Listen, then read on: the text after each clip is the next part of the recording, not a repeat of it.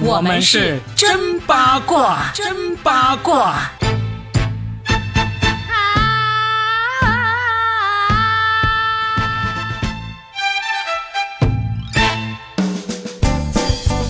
欢迎来收听我们新的一期真八卦，我是算一卦 Robin，大家好。大家好，我是等着在乌鲁木齐、撒哈拉以及塔里木盆地和珠穆朗玛峰浪了一圈回来的。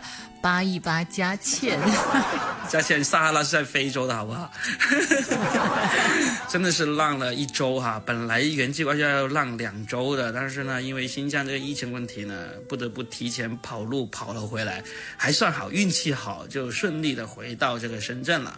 回来啊，马不停蹄，我们赶紧约上佳倩，再来聊一期真八卦，免得大家说怎么还不更新呢？对呀，再不更新的话，娱乐圈的那些瓜。都快要瓜熟蒂落以及烂了，就馊了，你知道吗？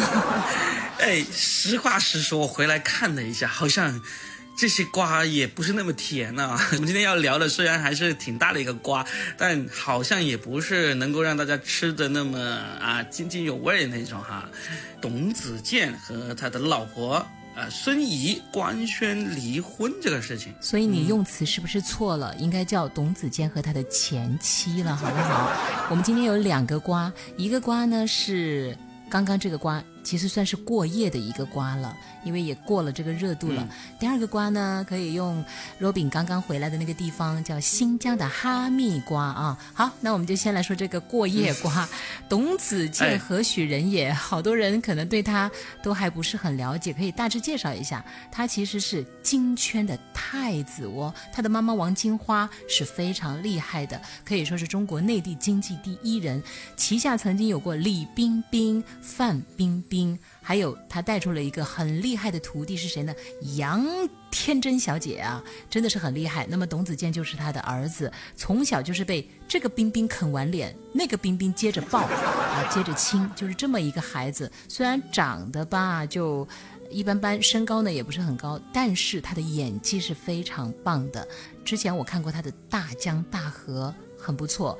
最近《流金岁月》呢，他也演了一个富二代，还行吧。但在大江大河里是真演的好呀！我介绍完了。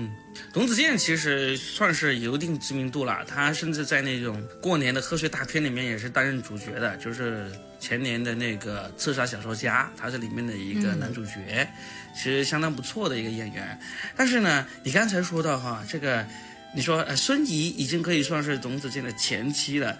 我当时有一刹那冲动想要杠一下，我说不对啊，现在离婚呢是要有这个婚姻冷静期，有一个月的冷静期的。他们只是官宣，实际上还不一定真的离婚离离铁定了那种。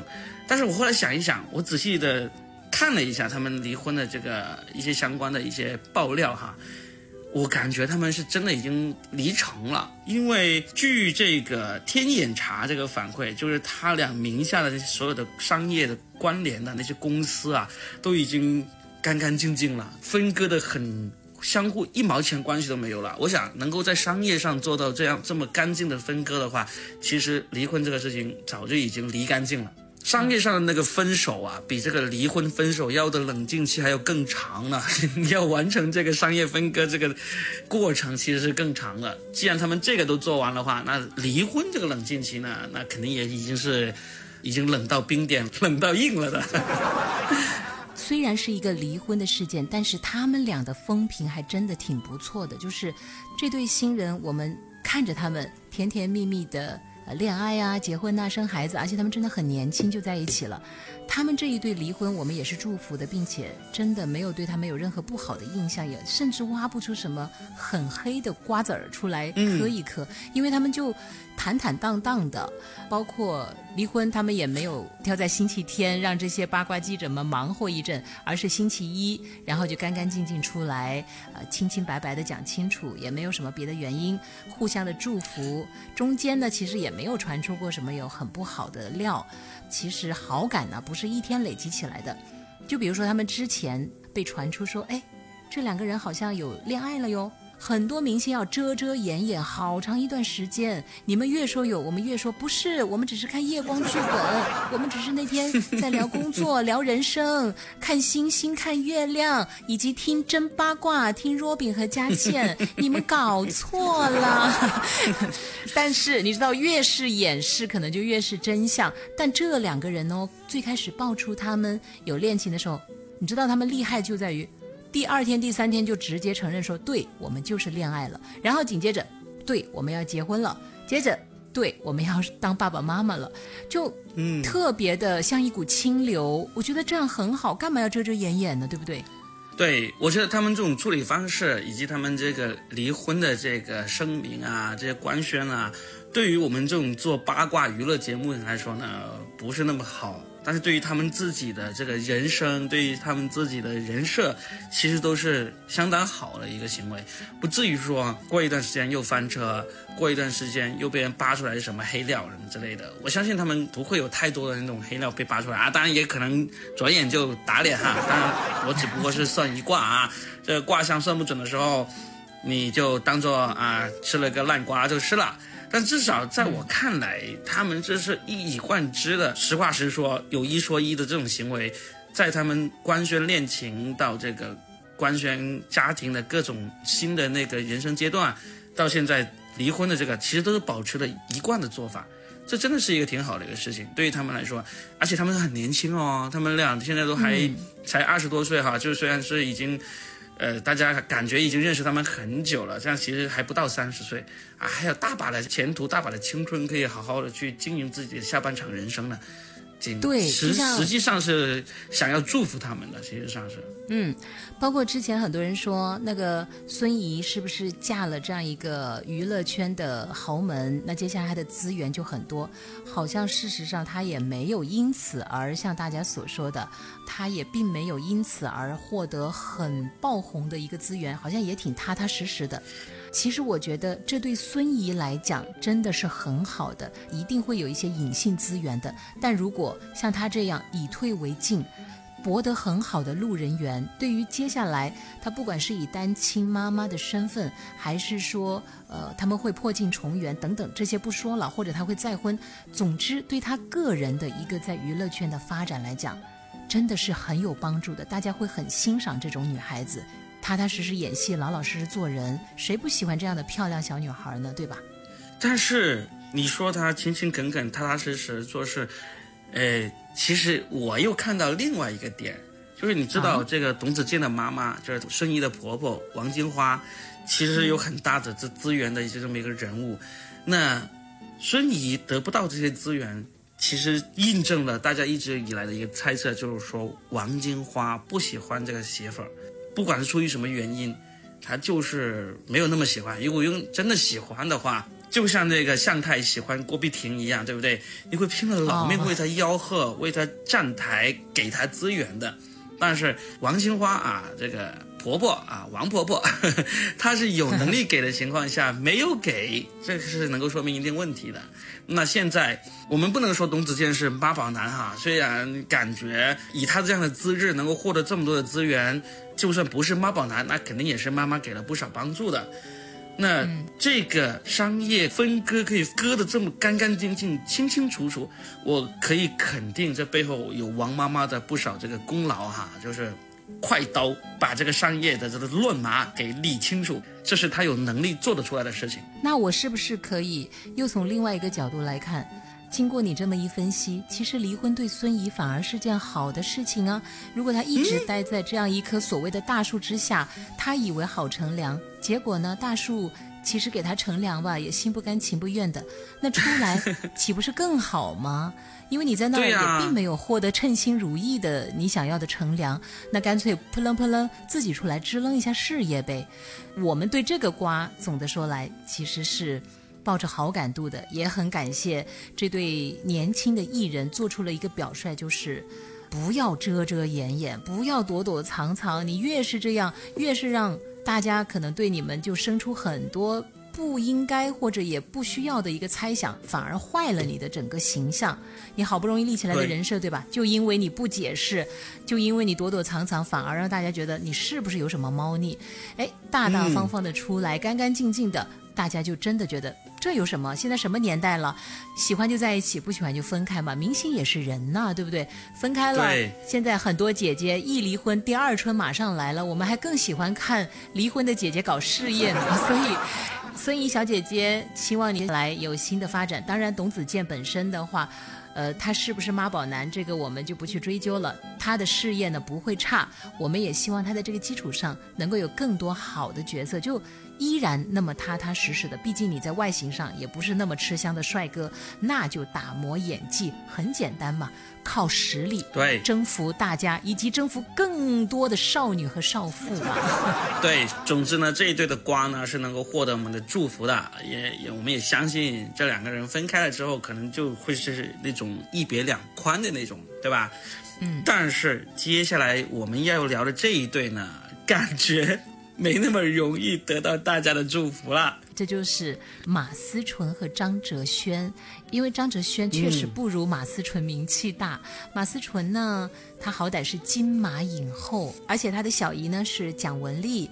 他之前呢，又因为说那个抑郁症啊，有发胖过，然后他又上过吐槽大会，然后又因为他去说，哎，我喜欢读张爱玲的文学，又被人嘲笑。你要是不会读，就不要在上面发文字，我们也不会嘲笑你。但是你读了一点点吧，又在那里假装自己有文化，就很不好。我就觉得马思纯是一个怎么说呢？就像他的体重一样，他的整个人生就是。来来回回，胖胖瘦瘦，但是到今时今日，突然之间，这个张哲轩。就官宣了一下，说：“哎，感谢这个摄影师助摄影师大麦，就放出了自己的一张半身的裸照。从来没有见过一个明星的官宣是放自己的半身裸照的，而且他也没有艾特这个女主角，只有女主角马思纯在下面说了一句‘谢谢你嘞’。然后大家就说：‘天呐，马思纯官宣了！’我觉得大家还是挺爱马思纯的，因为都很担心他会不会被这个坏小子给带到沟里去了呀。哎，说到这里，我们真的要给我们的听众啊来科普一下这个张哲轩。”究竟是何许人也？我相信我们的听众里面肯定超过一半的人都不知道他是谁。嗯，张哲轩，他是一个乐队叫做盘尼西林的乐队的主唱。他在之前呢是被很多人在圈内有一个外号叫他小月，就是音乐的乐的。为什么叫他小月呢？是因为他有一首很著名的歌，是歌唱这个英国的曼彻斯特的。他又老是说自己在英国学英正宗的英伦摇滚，所以呢，圈内就给了他一个绰号，叫做张曼月啊，曼就是曼彻斯特的曼，月就是音乐的乐，所以大家都会叫他小月小月。这个人呢，他其实是在那个乐队的夏天第一季的时候红的，因为盘尼西林那时候是第一次为大家所知道，然后他们就在上面唱了《雨夜曼彻斯特》这首歌，他们还翻唱了朴树的那个《New Boy》。这首歌现在是唱到烂大街了啊！基本上在很多商场啊、歌厅啊都能够听到这首歌。但实际上这首歌是当年朴树唱的时候没有那么红的，被他们翻唱之后才会才会红到这个地步。后来朴树也当面称赞了他们，说他们很有才华，很不错。所以这个乐队目前来说也算是国内比较受这个乐迷欢迎的一个乐队了。张哲轩就这个小月。随后就爆出了很多跟这个音乐无关的一些事情，就包括什么口无遮拦啊，曾经很渣呀，这些相关的八卦来，我们扒一扒，可以扒一扒他的这些相关的事情给大家听一听。真的，我就没有见过这么年少轻狂的人。听说他民间哈流传，他走到另外一个乐队的乐手面前，直接说：“我睡了你的女朋友。”这是不是找打呀？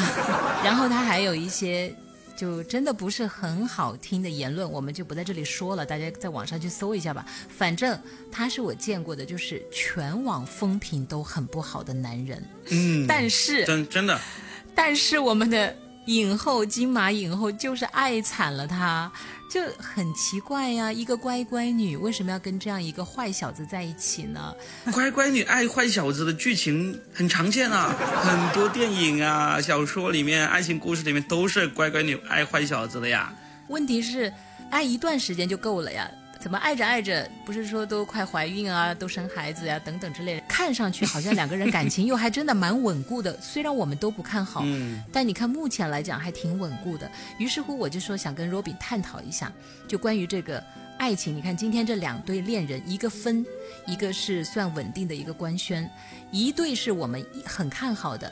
男才女貌，一对呢却是美女和野兽，都不是说野兽，而是确实美女太好。禽兽嘛，你是想说？对，我想说的是禽，有他那个言论 难道不是禽兽吗？还是说其实 呃乐队的人都是这样，只是他就爆出来了呢？那这不也误伤了整个玩乐队的乐坛吗？那这个我相信他也是担不起这个罪名的，对吧？所以他这样的一番言论。说实在，我要是那个马思纯的姐姐或者小姨，我就真的是，哎呀，算了。其实我突然想了一下，有些东西啊，自己不撞个南墙是不会回头的。我年轻的时候不也是这么过来的吗？有什么资格去说他呀？